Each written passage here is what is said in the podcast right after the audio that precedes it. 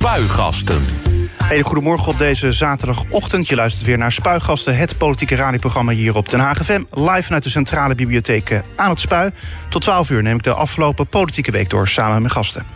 Het begon met een eh, positieve testuitslag en het eindigde met twee nieuwe verkenners. De gebeurtenissen die volgden elkaar donderdag razendsnel op.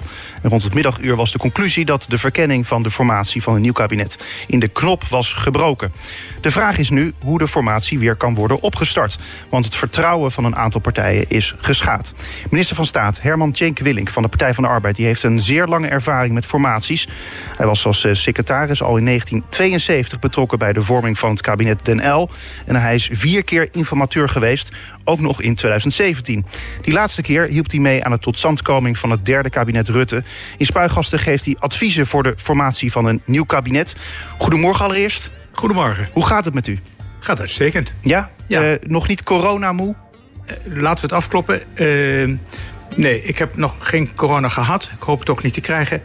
En ehm, ja, iedereen raakt een beetje eh, vermoeid. Maar tegelijkertijd realiseer je hoe bevoorrecht je bent op dit moment.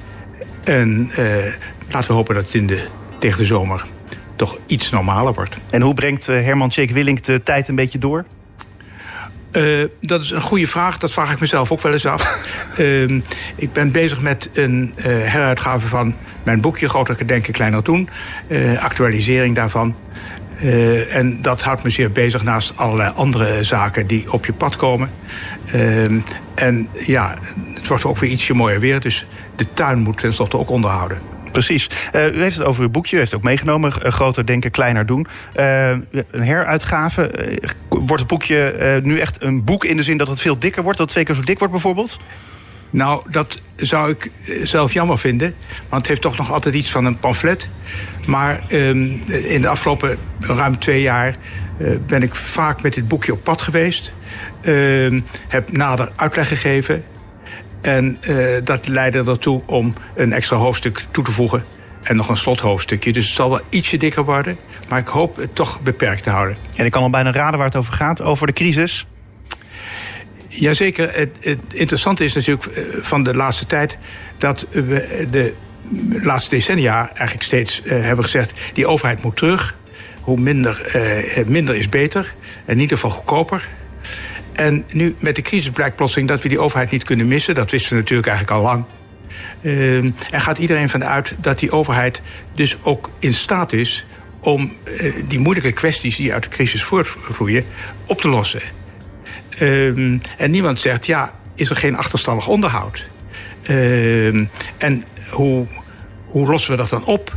Uh, hoe creëren we de voorwaarden dat die overheid inderdaad aan die gigantische taken die nu op uh, afkomen, uh, kan voldoen? Ja, nou heb ik Jaap Smit in dit programma, de commissaris van de Koning hier in Zuid-Holland, ook wel eens te gast. En die zegt dan van ja, mensen voelen zich zo, vaak zo klant van de overheid. Hè. De overheid moet het allemaal maar oplossen. Ik hoor nu wel een beetje terug bij u dat uh, er juist wordt gekeken nu erg naar de overheid dat die het maar moet gaan oplossen. Terwijl wij het kunnen toch zelf, uh, niet wij tweeën, maar wij kunnen het wel oplossen ook, toch? Met z'n allen. Nee, maar voor een goed functioneren van de overheid, uh, voor een goed functioneren van de, wat ik altijd noem, de vertegenwoordigende democratie, dus parlementaire democratie, waar we voor kiezen, uh, is nodig een maatschappelijke democratie, is nodig een actief burgerschap. Anders kan die overheid niet functioneren. En ik heb laatst uh, eigenlijk zou de overheid moeten beginnen met, als het ware, die maatschappelijke initiatieven meer te ondersteunen en niet een obstakel te zijn.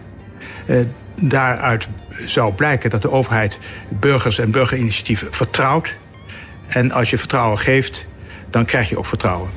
Mooie. Uh, we gaan het uh, straks uh, hebben over de formatie. Al die, hoe gaat dat proces nou precies in zijn werk? Ehm, en we gaan het in dit programma ook hebben over een raadsenquête... naar de bouw van het Haagse Cultuurpaleis Amare. Is een grote stap dichterbij gekomen. De gemeenteraad gaat een zogeheten vooronderzoek instellen... om te kijken welke vragen dan aan de orde moeten komen. De raadsleden Arjen Dubbelaar van Hart voor Den Haag Groep de Mos... en Peter Bos van de Haag Stadspartij... die zijn in Spuigasten te gast over deze kwestie. En ook spreken zij over het feit dat politieke partijen in de Haagse gemeenteraad voortaan elk jaar hun partij- en campagnebudgetten openbaar moeten maken. Bent u een beetje benieuwd naar die discussies? Ik, ik vind het interessant als uh, ja, bewoner van Den Haag. Ik ben zeer aan deze uh, stad gehecht gehaakt in de afgelopen 40, 50 jaar. maar om nu te zeggen dat ik commentaar kan leveren, Nee, dat, gaat te ver. Dat ga ik ook niet vragen hoor. Maar, maar, maar de, de, de Haagse politiek, eh, Ja, ja, lokale zeker. politiek, volgt u wel een Ja, klein ja, beetje? zeker. Den Haag Centraal behoort tot mijn, eh, een van mijn lijfbladen. Heel goed. Eh, dat gaan we st- dus straks bespreken in Spuigasten. Maar eerst kijken we even naar de afgelopen week. En Het politieke weekoverzicht. dan beginnen we bij Maandag 22 maart. De gemeente Den Haag die redt eh, Clubhuis De Mussen in de Schilderswijk van een direct faillissement. De gemeente geeft het bekende buurthuis een eenmalige noodsubsidie van eh, vijf- eh, 350.000 euro. Om te voorkomen dat anders de welzijnsactiviteiten per direct zouden moeten worden stopgezet. Want het is enorm waardevol, heel waardevol buurthuis, zegt de PvdA-wethouder Martijn Balster. Dinsdag 23 maart. Zoals verwacht heeft het kabinet vanavond bekendgemaakt dat er tot 20 april zo goed als niets verandert aan de coronamaatregelen die van kracht zijn. Je hoort de demissionair premier Mark Rutte. Met één kleine aanpassing. Voor de avondklok geldt dat het verstandig is de begintijd een uur op te schuiven als de zomertijd ingaat en het dus s'avonds langer licht is. Dat was het dringende advies van de burgemeesters in het Veiligheidsberaad en ook van de politie in verband met de handhaving. Concreet betekent dit dat de avondklok vanaf woensdag 31 maart geldt van 10 uur 's avonds tot half vijf 's ochtends. En voor de rest blijft alles zoals het nu is. Ja, geen verrassing toch, Herman Willink, dat eh, de avondklok eh, een uurtje verder gaat. Nou ja, je merkt dat het permanent zoeken naar evenwicht is tussen datgene wat eigenlijk moet en datgene wat eh, kan. Ja. Eh, en eh, nou ja, dat probeert het kabinet zo goed mogelijk te doen. En dan heb, maak je wel eens een misser. Maar per saldo denk ik dat ja, het, uiteindelijk komt het natuurlijk toch op ons eigen gedrag aan. Ja. Ja, volgt u die persconferenties eigenlijk nog een beetje? Want er zijn er inmiddels al zoveel geweest. Ik volg ze eigenlijk altijd. Om verschillende redenen. Ten eerste om eh, te horen wat de nieuwe maatregelen zijn. Meestal zijn die al uitgelekt, dus daar hoef je niet voor te doen. Maar ook om, ehm, ja, vanwege het politieke klimaat. Eh, vanwege de wijze waarop eh, de, het kabinet zo goed mogelijk probeert te doen. En ik ben nu eenmaal ja, zeer geïnteresseerd, zo niet geobsedeerd... door het functioneren van de overheid en de politiek daarin. Helder. Woensdag 24 maart. Het eh, openbaar vervoer in de regio wordt opnieuw versoberd. Om de klappen van de coronacrisis op te vangen... worden buslijnen samengevoegd of opgeheven. Op sommige andere tra- trajecten gaan ze minder vaak rijden. Ook worden er aan het einde van het jaar enkele tramhaltes tijdelijk opgeheven. Verder gaat de HTM na de zomer door met de huidige dienstregeling... waarbij er minder bussen en trams in de spits rijden... omdat de spreiding van passagiers over de dag is veranderd. Pakt u zelf nog wel eens de bus of de tram? Jazeker. eh en ik denk dat hier een, een, voornaam eh, probleem eh, boven water komt. Namelijk, hoe voorkomen we dat datgene wat we nu terecht uitgeven aan het redden van de economie en overeind houden daarvan, uiteindelijk ten koste gaat van de publieke dienstverlening, omdat dat het oude patroon is van de afgelopen 40 jaar. En we moeten niet in dat oude patroon vervallen. Eh, dat, is een, dat is een breinkraker. Eh, maar de gedachte, eh, ja, eh, die publieke voorzieningen moeten terug. Met als gevolg dat iedereen weer de auto gaat. En terwijl je tegelijk bezig bent om het klimaatprobleem op te lossen. dat moet je toch iets samenhangender doen dan misschien nu eh, dreigt te gebeuren. Ja, dus er moet nu worden nagedacht natuurlijk over de komende jaren. Ook omdat heel veel mensen zeggen... ja, we zullen misschien wel langer thuis gaan blijven werken... of meer thuis werken dan, dan eh, ooit tevoren. Eh, we hebben natuurlijk ook nog te maken met nou ja, mensen... Die, die überhaupt natuurlijk wat minder naar hun werk toe gaan. Of er zijn bijvoorbeeld nou ambassades hier in Den Haag... of medewerkers daarvan, die ook niet meer terug hoeven te komen. Eh, ook andere multinationals hè, die hier in Den Haag zitten... die hun eh, werknemers gewoon naar huis hebben gestuurd. Nee, het, het is prima als je, dat een, als je dat maar in een bredere context zet. Maar de gedachte, we moeten bezuinigen, dus we sluiten de zwembaden. Terwijl eh, we in de gezondheidszorg juist naar de preventie moeten. We sluiten bibliotheken, terwijl blijkt dat veel van de 14-jarigen eh, slecht kunnen lezen. We heffen het openbaar vervoer voor een gedeelte op. terwijl het er juist om gaat om het private vervoer terug te dringen. Dat zijn zaken die, ehm, waar, toch, waar we spijt van krijgen als we daar niet over nadenken. Kortom, groter denken, kleiner doen. Eigenlijk wel. Donderdag 25 maart. Vergaderingen van het kabinet zijn voorlopig digitaal. Dat heeft premier Rutte besloten, omdat er de afgelopen dagen coronabesmettingen zijn geconstateerd bij staatssecretaris Keizer en minister Ollongren. Verstandige keuze? Ja, ik denk, denk het wel. Eh, ik heb altijd het gevoel gehad dat ze de, alle coronamaatregelen in acht eh, namen. dus uh, ja, het is even, even een afweging. Uh, zou het iets voor u zijn als u daar uh, nou, minister zou zijn in, die, in dit kabinet... en dan uh, allemaal via Teams moet vergaderen of via Zoom? Nou ja, ik, ik doe veel via Zoom en Teams. Uh, en je krijgt er zo langzamerhand schoon genoeg van. omdat het toch ja, mensen kunnen zien en kijken hoe ze reageren. ook zonder woorden. Dat is toch belangrijk. Ja. dus, en je merkt het ook bij het onderwijs op afstand... Dat wordt aan de ene kant natuurlijk vreselijk gepropageerd door de bedrijven die daarbij te winnen hebben. Maar aan de andere kant missen leerlingen ongelooflijk het contact uh, met medeleerlingen, maar met name met de leraar. Want de essentie van het onderwijs is de kwaliteit van de vertrouwensrelatie tussen leraar en leer leerling. En dat vergeten we wel eens. Ja, en dat geldt trouwens hetzelfde voor het kabinet. Dat mensen bij elkaar zitten over ingewikkelde onderwerpen praten. Precies. Dan moet je elkaar in de ogen kunnen kijken. Vrijdag 26 maart. Nu de kiesraad de officiële uitslag van de verkiezingen heeft vastgesteld... weten we hoe de nieuwe Tweede Kamer eruit komt te zien. Nu 15 fracties, dat waren er 17. In de nieuwe Tweede Kamer zitten straks 22 eh, politici met een migratieachtergrond. Dat zijn er 7 meer dan nu. Volgende week nemen 59 vrouwen hun zetel in... en daarmee neemt het aandeel vrouwen in de Kamer toe van 35 naar 39 procent. Vindt u iets van deze ontwikkelingen? Het gaat in ieder geval in de goede richting. Uh, het gaat natuurlijk toch altijd tergend traag. Waarbij ik overigens wel opmerk dat tenminste even belangrijk als vertegenwoordiging van verschillende bevolkingsgroepen. Uh, het is dat Kamerleden weten wat hun functie is. Het is toch nog wel uh, ja, angstwekkend, of in ieder geval zorgwekkend, dat laatst een onderzoek uit onderzoek bleek dat de Kamer steeds minder tijd besteedt aan de wetgeving. Terwijl tegelijkertijd eh, de politieke belangstelling voor de uitvoering en voor de effecten van beleid ook niet overhoudt. Als die twee kernfuncties niet goed worden verricht, dan functioneert het hele stelsel niet. Dus eh, nogmaals, de ontwikkeling gaat langzaam, maar de goede richting op. Maar laten we ook dat andere niet vergeten. Helder.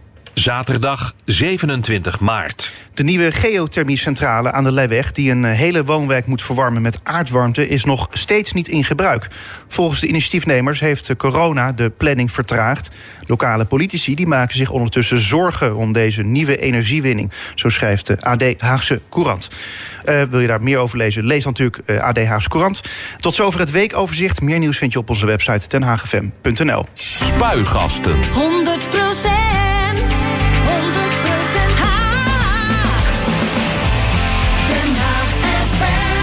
Het begon met een eh, positieve testuitslag en eindigde met twee nieuwe verkenners. De gebeurtenissen die volgden elkaar donderdag razendsnel op. En rond het middaguur was de conclusie dat de verkenning van de formatie van een nieuw kabinet in de knop was gebroken. De vraag is nu hoe de formatie weer wordt opgestart. Want het vertrouwen van een aantal partijen is ernstig geschaad. Minister van Staat Herman Jake Willink die heeft een eh, zeer lange ervaring met formaties. In Spuigasten geeft hij adviezen voor de formatie van een nieuw kabinet. U heeft de, af, de formatie natuurlijk de afgelopen dagen gevolgd. Op de voet. Uh, hoe kijkt u dan naar de afgelopen week? Nou, ik heb eigenlijk geen oordeel, omdat ik ook niet weet waar precies die notities vandaan komen. En daar ook uh, geen, uh, geen commentaar op heb. Volgens mij weet ook niemand waar die notitie, nee. notitie precies vandaan komt. Maar uh, het begon eigenlijk met de aanstelling van twee verkenners. daar dacht ik van, ja, ik, ik snap dat ze doen uit een kwestie van vertrouwen wekken.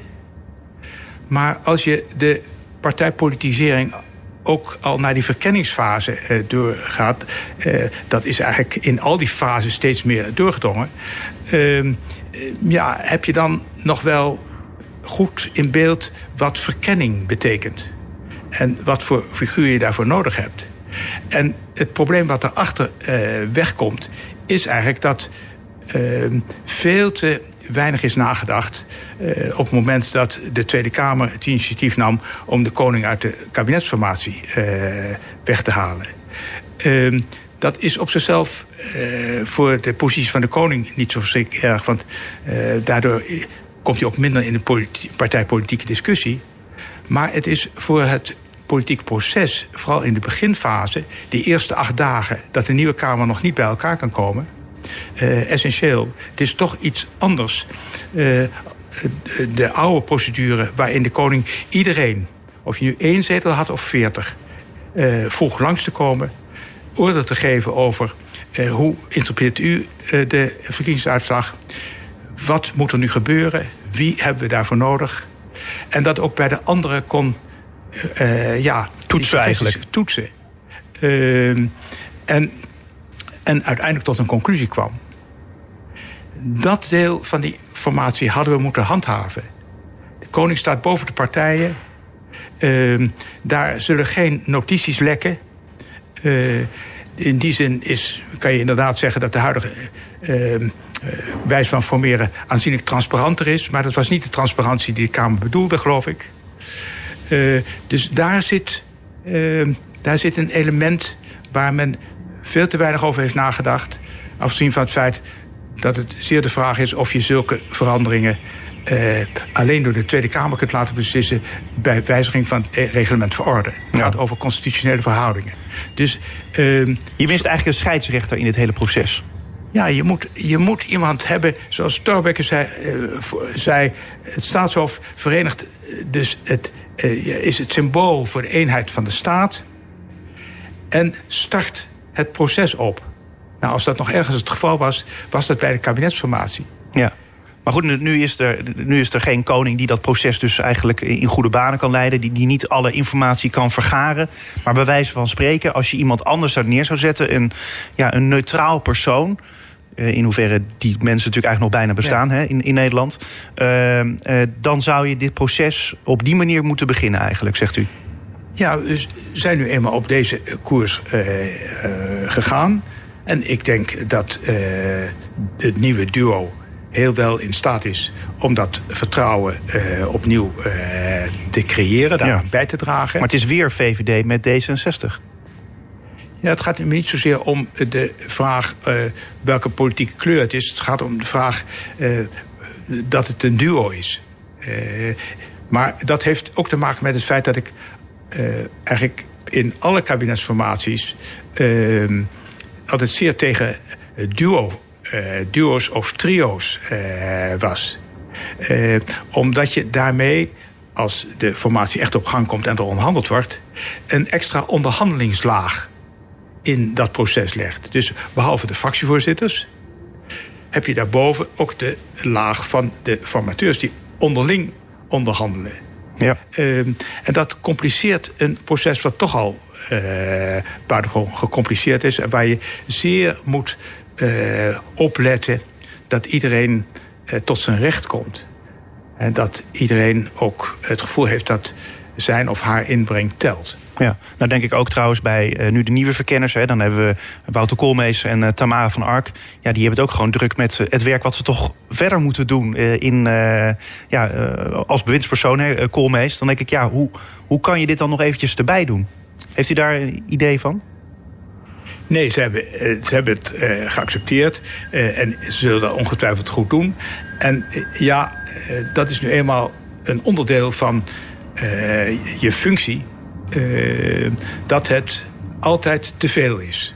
Uh, en dat je daar op een of andere manier ja, een vorm moet, voor moet vinden. Ja. En het is ook niet de bedoeling dat het weken duurt. Die verkenningsfase gaat over een week. Ja. Dus dat is allemaal te overzien. Ja. Als we kijken naar het doorlopen proces dus tot nu toe. Eh, er wordt nu ook nog heel erg gekeken. Want we hebben het nu even over de, de spelverdelen, zeg maar. Dus de, de koning in, in uw geval, uh, die u graag uh, zou terugzien. Ehm, maar er wordt nu heel erg gekeken naar wie met wie. De, zelfs Rutte heeft, had ook al meteen gezegd... Hè, graag bijvoorbeeld Ja 21 erbij, samen met het CDA.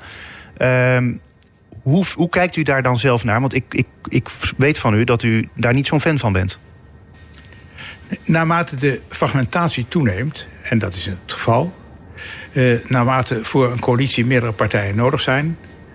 wordt het dus uh, gecompliceerder. Uh, dreigen regeerakkoorden ook dikker te worden.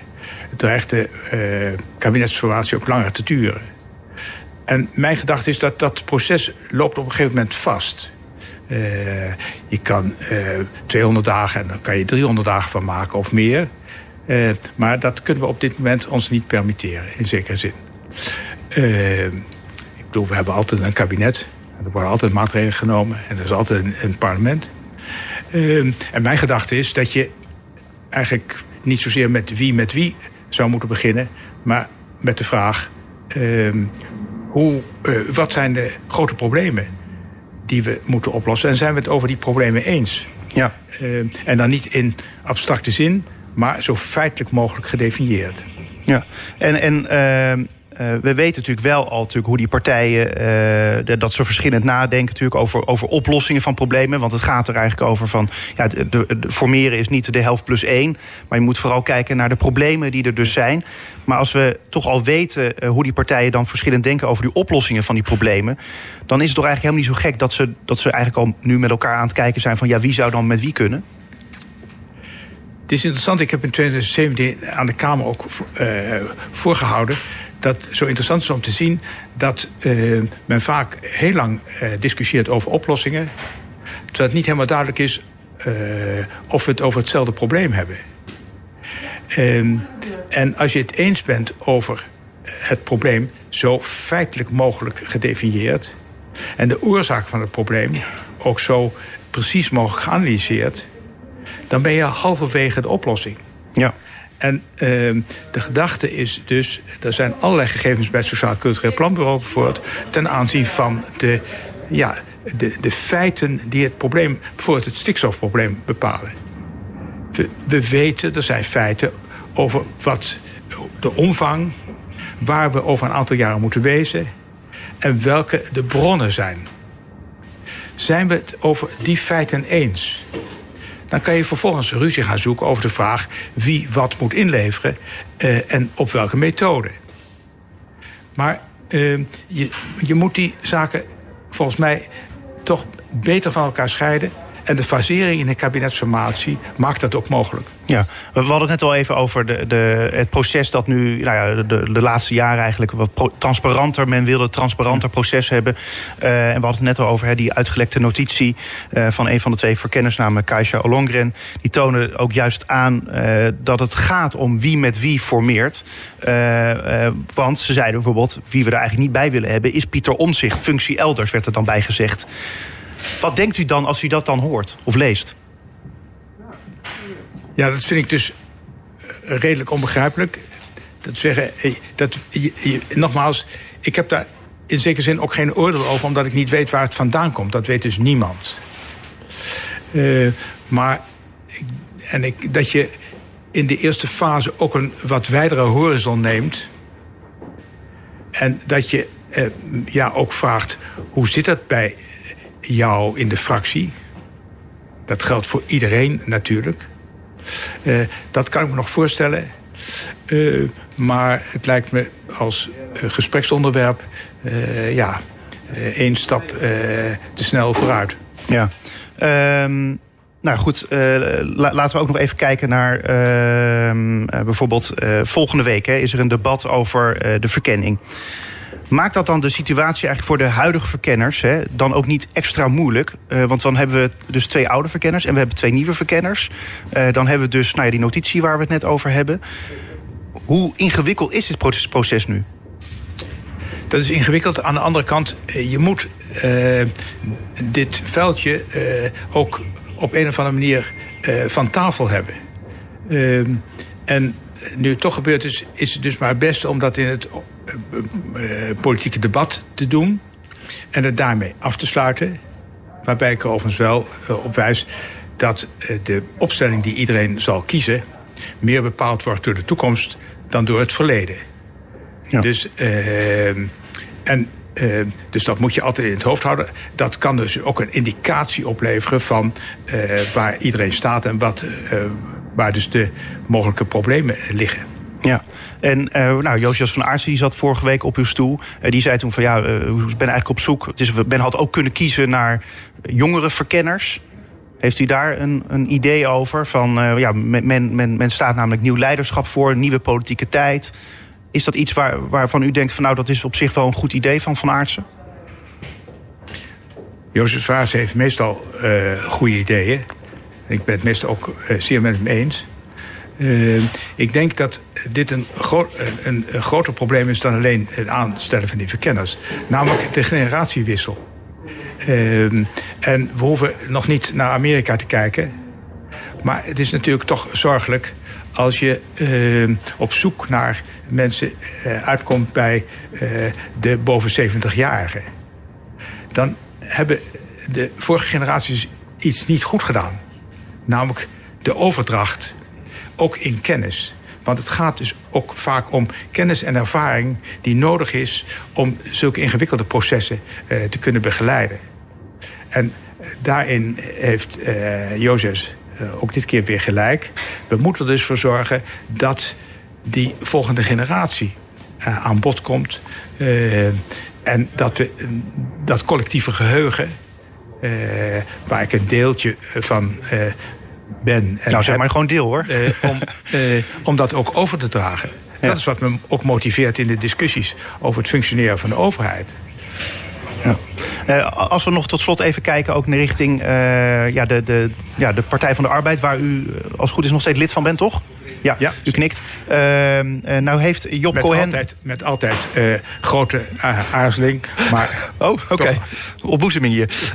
Oud-partijleider Job Cohen die zei vorige week namelijk... hef de linkse partijen op en begin één nieuwe grote linkse partij. Nou, hij pleit ervoor naar aanleiding van de verkiezingsnederlaag... eigenlijk van de linkse partijen... waar de Partij van de Arbeid dan nog enigszins hetzelfde bleef. Uh, ja, wat, wat, wat vindt u daarvan? Van, van het, het pleidooi van Job Cohen om, om één groot linksblok te maken? Kijk, ik ben een overtuigd, uh, bij aarzelingen met de Partij van de Arbeid... altijd overtuigd sociaaldemocraat. Ik ben niet zo'n voorstander van onmiddellijk uh, fusies en dergelijke. Ook daar gaat het, evenals in kabinetsformatie... in eerste plaats over inhoud. Laten we nu eerst maar eens hebben over... wat moet er inhoudelijk gebeuren? En zijn uh, de, linkse, die linkse partijen daar ja, bondgenoten in? Kunnen we elkaar wat dat betreft stimuleren. Uh, om vervolgens te zeggen, en wat betekent dat voor de uh, samenwerking en met wie dan?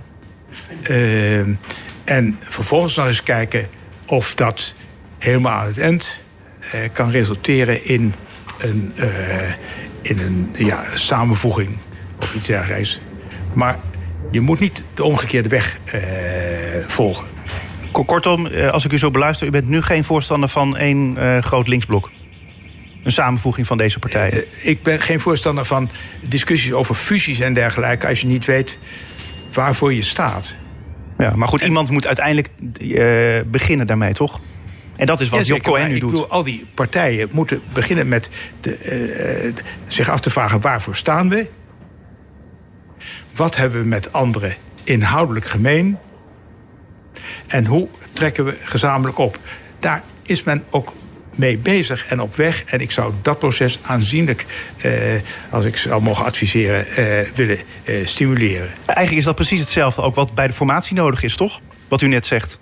Jazeker, ja, in die zin ben ik volgens mij redelijk consistent. Ja, precies, zeker. Uh, tot slot, verwacht u nog enig, op, op enig moment een telefoontje van Mark Rutte? Wilt u informateur worden? Of denkt u daar niet over na? Laten we teruggaan naar Jozef van Aartsen. En wat ik daarop zei. Het is volgens mij armoede als je moet constateren dat je alleen bij een 79-jarige kan uitkomen. Hoe leuk dat misschien ook is voor die 79-jarige voor één dag. Maar het is niet goed Helder, niet goed. Uh, nou ja, ik, uh, ik zal doorgeven aan Mark Rutte. Herman Tjeek Willink, uh, hartstikke bedankt dat u hier te gast was. En wat gaat u verder nog doen deze zaterdag? Ja, dat moet, eh, kijk, om te beginnen moeten er boodschappen gedaan worden. Oh, kijk eens aan. Nou, even hier in de stad doen. Er is genoeg ruimte om het te doen. Uh, hartstikke bedankt. Spuigasten. Een raadsenquête naar de bouw van het eh, Haagse Cultuurpaleis Amare is een grote stap dichterbij gekomen. De gemeenteraad gaat een zogeheten vooronderzoek instellen om te kijken welke vragen dan aan de orde moeten komen. De raadsleden Arjen Dubbelaar van Hart voor Den Haag Groep de Mos en Peter Bos van de Haagse Stadspartij die zijn in Spuigast te gast over deze kwestie. ook spreken zij over het feit dat politieke partijen in de Haagse gemeenteraad voortaan elk jaar hun partij- en campagnebudgetten openbaar moeten maken. Allereerst, goedemorgen. Goedemorgen. Fijn dat jullie er zijn. Goedemorgen. Hebben jullie elkaar al, al, Is dit de eerste keer sinds tijd dat jullie elkaar weer fysiek zien? Of? Nee. Uh, nee, volgens mij hebben we. Was jij ook bij die fysieke vergadering? Ja. ja. We, we hebben een keer een week geleden of zo. Dat was afgelopen, afgelopen week. Hadden we commissie, commissiedebat. Uh, fysiek, omdat we ook over rode stukken, geheime stukken uh, praten. Dat zijn stukken die de, uh, die, de, ja, waarvan de inhoud niet zomaar naar buiten mag... omdat het de belangen van de stad zou schaden. Uh, en daarvoor moesten wij in de raadzaal zijn uh, op deze afstand. in besloten kring konden we dan met de wethouder praten. Helder. en dus jullie zien elkaar gelukkig nog, want verder zijn alle vergaderingen bijna digitaal, hè? Ja. Ja. ja. Oké. Okay. Um, laten we het hebben over, uh, als eerste over Amare. Uh, want het is hier toch naast, uh, naast de deur, hier in de Centrale Bibliotheek aan het Spui. de gemeenteraad gaat een zogeheten vooronderzoek instellen... om te kijken welke vragen dan aan de orde moeten komen. Ben je daar blij mee, Peter Bos? Ja, ik ben er blij mee. Um, het is een enorm groot project. Enorm complex, ingewikkeld. financieel enorme risico's, hoge kosten. het leeft echt in de stad. En er zijn natuurlijk de afgelopen jaren... ja, er is heel veel om te doen geweest. Er ligt nu een rekenkamerrapport wat een, uh, een, aantal zaken heeft onderzocht... maar ook heel veel dingen niet. En ik denk dat het goed is om eens een keer met de raad zo'n enquête te doen... naar zo'n groot project. Dat hebben we nog nooit gedaan. Daar kunnen we ook van leren. We kunnen ook leren hoe we met dit instrument om moeten gaan en kunnen gaan. En of het ook voor de gemeenteraad een interessant uh, uh, instrument is, zo'n raadsenquête. Ja, Arjen Dubbelaar van Hart voor Den Haag Groep de Mos. Jullie hebben ook al vaker geroepen hè, van... er moet echt goed onderzoek naar gedaan worden. Wat is hier nou allemaal uh, gebeurd? kortom, vast ook blij mee. Ja, heel erg blij mee. Ik denk, uh, ik denk Zie je dat als overwinning echt? Uh, ja, zeker. Uh, en niet zozeer voor ons als partij, maar meer echt voor de inwoner van deze stad. Het is natuurlijk een van de, het is na de Rotterdamse baan het grootste bouwproject in onze gemeente. De teller, financiële teller staat nu op 223,3 miljoen euro. Dat is gewoon heel veel lokaal belastinggeld. En nou ja, ik denk dat het nu wel vaststaat dat er gewoon een aantal dingen ja, in ieder geval niet helemaal goed gegaan zijn. Nee. Um, en uh, wat hebben we dan hier aan? Want dan, dan, dan wordt er een vooronderzoek ingesteld. Dus het is nog niet eens een echte raadsenquête. Maar uh, ja, het, het, zijn wel punten die op papier worden gezet. Ja. Van waar gaan we onderzoek naar doen? Ja, nou ja, we hebben natuurlijk een hele gefragmenteerde raad. Uh, met allemaal verschillende partijen. Met allemaal, nou ja, ik wil niet zeggen verschillende belangen. Maar verschillende zicht, zichtvelden. de een vindt dat belangrijk. En de ander vindt weer wat anders belangrijk. En uiteindelijk moet er natuurlijk een, een onderzoeksopzet komen die ja, draagvlak kan, kan hebben vanuit de meerderheid van die raad. Ja, en als we uh, kijken, uh, Peter Bos, naar, naar van, nou ja, dat, we nu zo'n vooronderzoek, dat er nu zo'n vooronderzoek dan wordt gedaan, welke vragen moeten daar dan in staan? Nou, dan moet je kijken, wat wil je precies onderzoeken? welke periode wil je onderzoeken? Welke, welke ja, welke partijen wil je ook betrekken bij het onderzoek? Hè? Want we hebben hier te maken met uh, niet alleen de gemeente en met politici... maar we hebben ook te maken met de bouwer. Uh, we hebben te maken met de culturele instellingen... waar afspraken mee zijn gemaakt. Uh, we hebben te maken met, ook met de gemeenteraad zelf. Er zijn heel veel verschillende partijen betrokken geweest bij, bij dit project. En daar moet je naar kijken. Ja, wil je al die partijen gaan bevragen? Want dat is een van de voordelen van een raadsenquête... dat je dus mensen onder ede kunt kunt horen. Eigenlijk net zoals bij een parlementaire enquête. Precies. Uh, ja, je kunt ook uh, ja, mensen die uh, ambtenaren, topambtenaren die betrokken zijn geweest bij het project, kun je dan onder ede horen. Je kunt uh, wethouders die nu niet meer verantwoordelijk zijn, die weg zijn, die kun je nu ook gaan bevragen bijvoorbeeld. Ja. En dat zijn allemaal vragen die uh, straks uh, beantwoord moeten worden door ons. Ja, wat gaan we precies onderzoeken? Welke periode gaan we onderzoeken? En wat willen we er ook uithalen uit zo'n onderzoek? Wat, wil, wat moet het opleveren? Nou, precies. Want, want eigenlijk is, is de vraag stellen is hem uh, bijna beantwoorden. In dit geval zeker. Je wilt natuurlijk het antwoord hebben op een bepaalde vraag. Want daarom wil je zo'n onderzoek instellen. Ja. Welke vraag moet er beantwoord worden? Ja. Nou, er zijn een, eh, een aantal zaken waar ook eh, binnen de Raad uh, vragen over zijn. Um, bijvoorbeeld, voor mij is bijvoorbeeld heel belangrijk... wat is er in 2012, 2013 allemaal besloten en gebeurd. Want toen is besloten om het conservatorium erbij te betrekken. Toen is besloten om het investeringskrediet van 180 miljoen te maken. Toen is besloten om de grondexploitatie op te zetten. Toen, toen zijn de contracten ook met de instellingen gemaakt. Met de culturele instellingen. Dat is voor mij heel belangrijk om daar meer duidelijkheid over te krijgen... wat er toen is gebeurd. En uh, ook de wisseling van de verschillende colleges uh, van uh, 2000. in 2018 is er een nieuw college gekomen. Wat is er toen precies gebeurd tijdens die collegeonderhandelingen? En wat, waar ik ook heel benieuwd naar ben... is wat de rol is geweest van de ambtelijke top bij dit project. Ja, alleen zijn het allemaal vragen waarbij ik soms ook wel denk... bijvoorbeeld bij de coalitieonderhandelingen, als we het daarover hebben... ja, daar kunnen de verschillende partijen toch niet uit de doeken gaan doen... van hoe er uh, ja, daarover is onderhandeld, toch?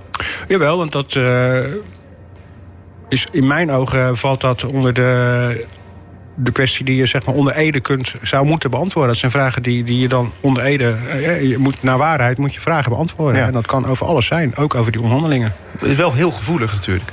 Ja, maar ook wel interessant. Zeker. Nee, ik zou zeker niet zeggen dat het niet interessant is.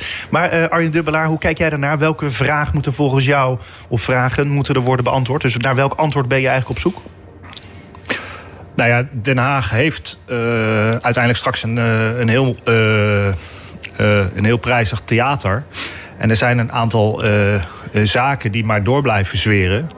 En ik denk dat het goed is dat daar uh, op goede manier helderheid aan gegeven wordt. Zodat dit gebouw de komende decennia gewoon een fatsoenlijke toekomst heeft binnen deze stad. Uh, kijk, wij, wij hebben ons altijd verzet tegen de komst van dit gebouw. En andere partijen uh, juist niet. Maar ja, ik denk dat het, ik denk dat het absoluut vaststaat dat er een aantal dingen gewoon niet goed gegaan zijn. Ja, ik heb er gisteravond bijvoorbeeld over nagedacht. Kijk, Peter gaf het net ook al aan. Overdracht van de ene college naar het andere college. Daar, daar, uh, daar zijn nu dingen bekend uh, dat dat uh, ja, anders had gemoeten. Nou misschien kunnen we daar als, als stad van leren. Zodat dit in de toekomst ja, anders gaat. Ja, want dat, dat lijkt me nog wat lastig. Want dan heb je dus nou, straks een vooronderzoek. Wie weet komt er dan een daadwerkelijke raadsenquête. Een volwaardige enquête, om maar zo te noemen. En dan heb je straks de antwoorden.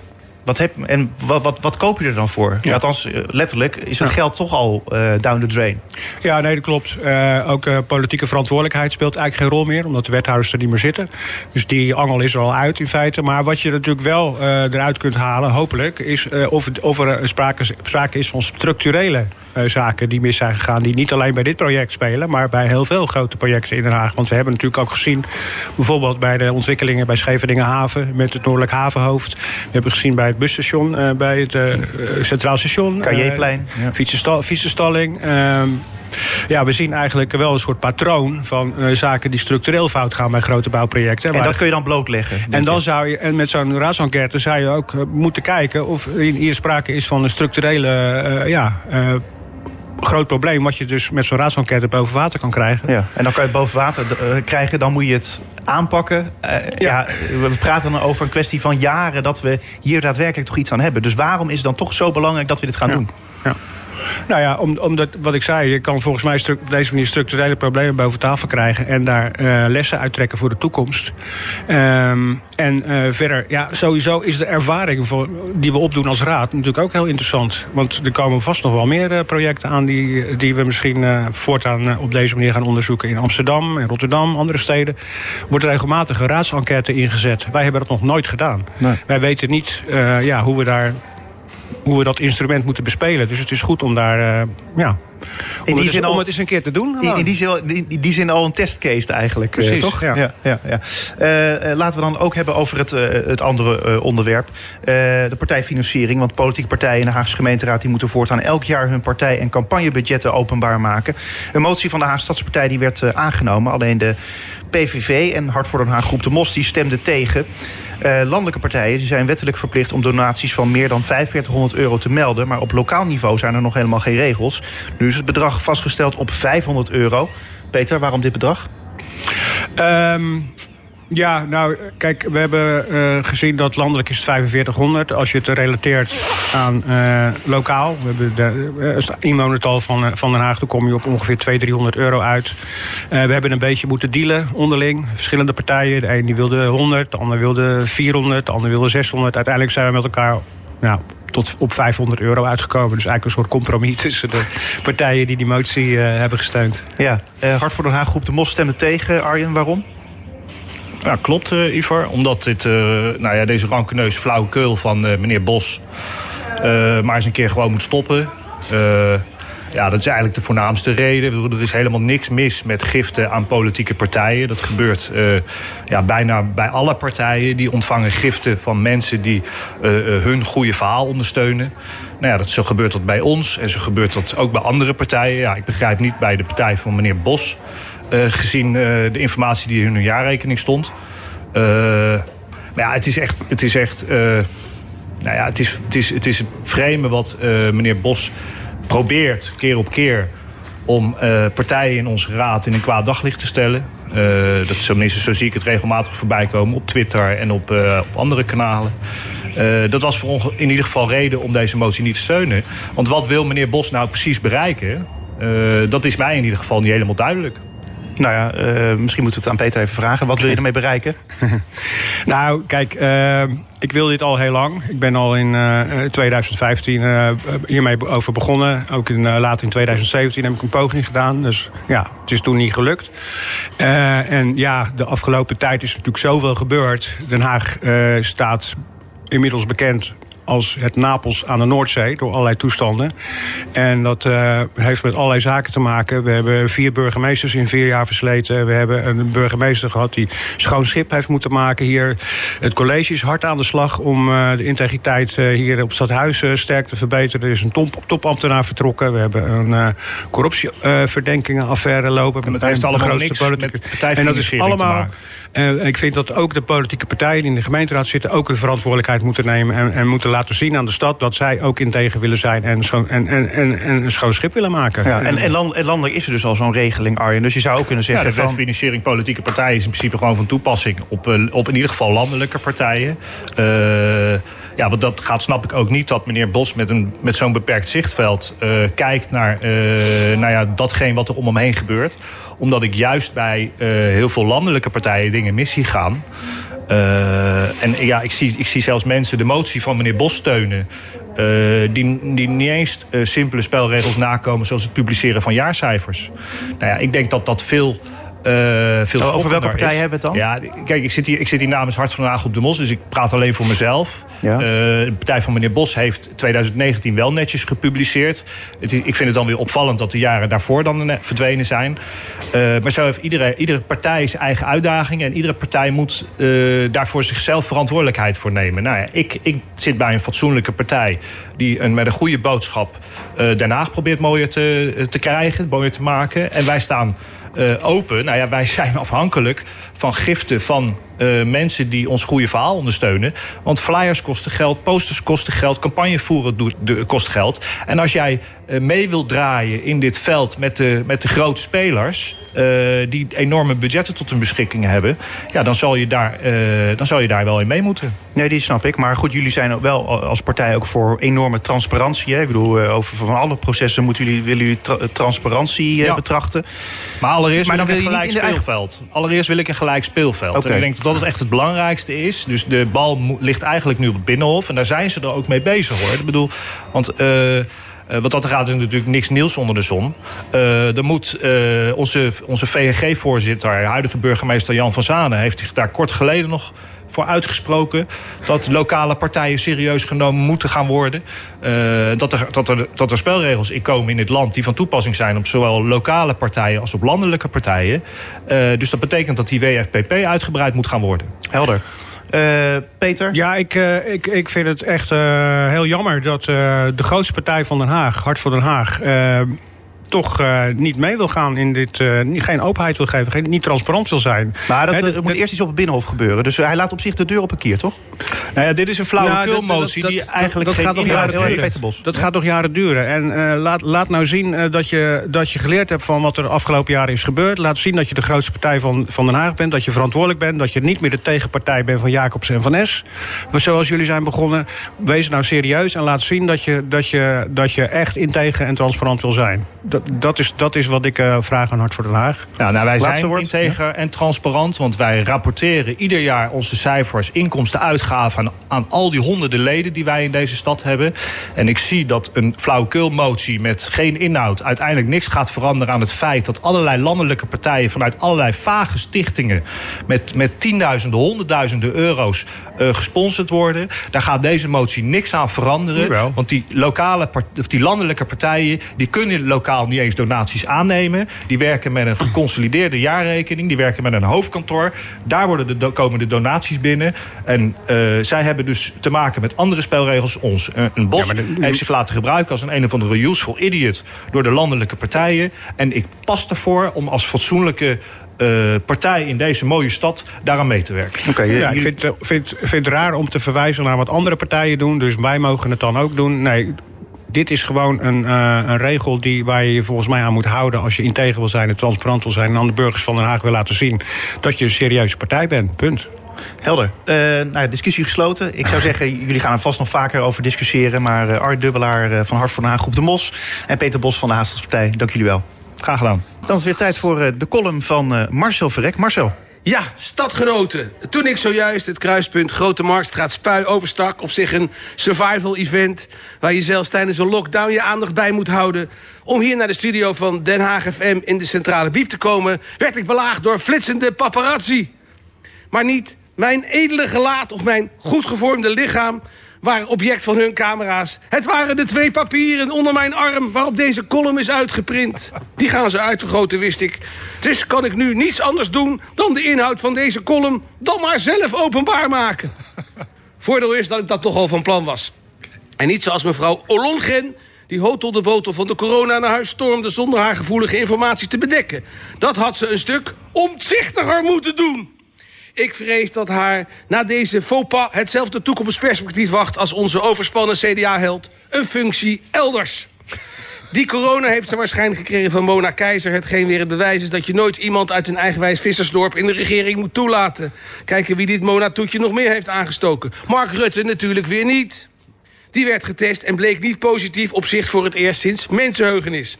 Rutte is opgetrokken uit rubber en roestvrij staal. Zelfs uit een urenlange dienst in een afgeladen Sionkerk te Urk... zal hij waarschijnlijk onbesmet terugkeren. Maar ik wil het eigenlijk over andere ellende hebben. Het Nederlands voetbalelftal. Die hebben geen aanbod van acteurzanger Bilal Wahib nodig om voor lul te staan. Ze worden er ook aanzienlijk beter voor betaald... dan het zielige joch dat door deze Gein Podem en zijn maat werd misleid. Ben ik nou, jongens, Jullie, zijn, jullie hebben verstand van de politiek. Ben ik nou de enige die grote overeenkomsten ziet... tussen het spel van onze nationale elf...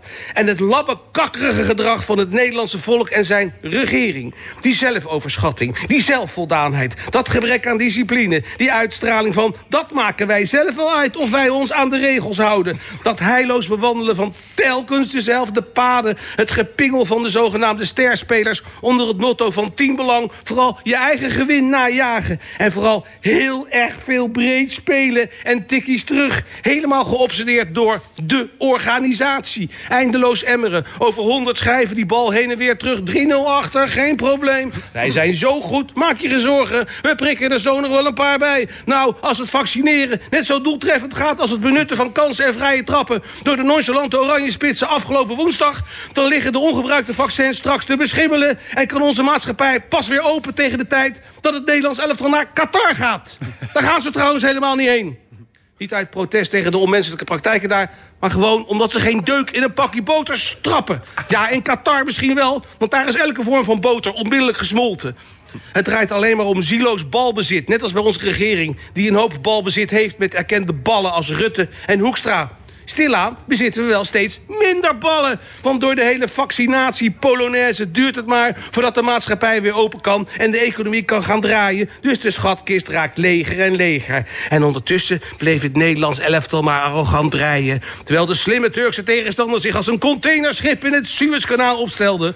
om van daaruit met razendsnelle tegenacties vol dodelijke corona-precisie toe te slaan. Het was alsof ik naar een wedstrijd van ADO zat te kijken... met dat verschil dat ADO echt niet beter kan. Zelfs de Chinezen kunnen er niets meer mee. Er schijnt iemand anders een bod op ADO te willen doen. Net als op ziekenhuis Bronnenvo trouwens, om een beetje in dezelfde zorgelijke branche te blijven. Wij kunnen veel beter stadgenoten, voetballers, volk en regering... voor volk en vaderland en tegen corona. We weten wat we moeten doen. Daarom ben ik als zeer nabij familielid van een rolstoelgebruikertje... ook geraakt door een voorstel van de Haagse PvdA en GroenLinks. Ja, ook in de politiek doen de kleintjes ertoe. Ze willen met drempelplaten winkels rolstoel toegankelijker maken. Heel mooi. En als wij allemaal nog even ons best doen... kunnen die winkels op een gegeven moment misschien ook nog echt open. Hou je haags, doe je best, geniet van het goede en tot snel. Marcel Verrek. En dit was uh, Spuigasten voor deze week. Bedankt voor het luisteren en tot volgende week.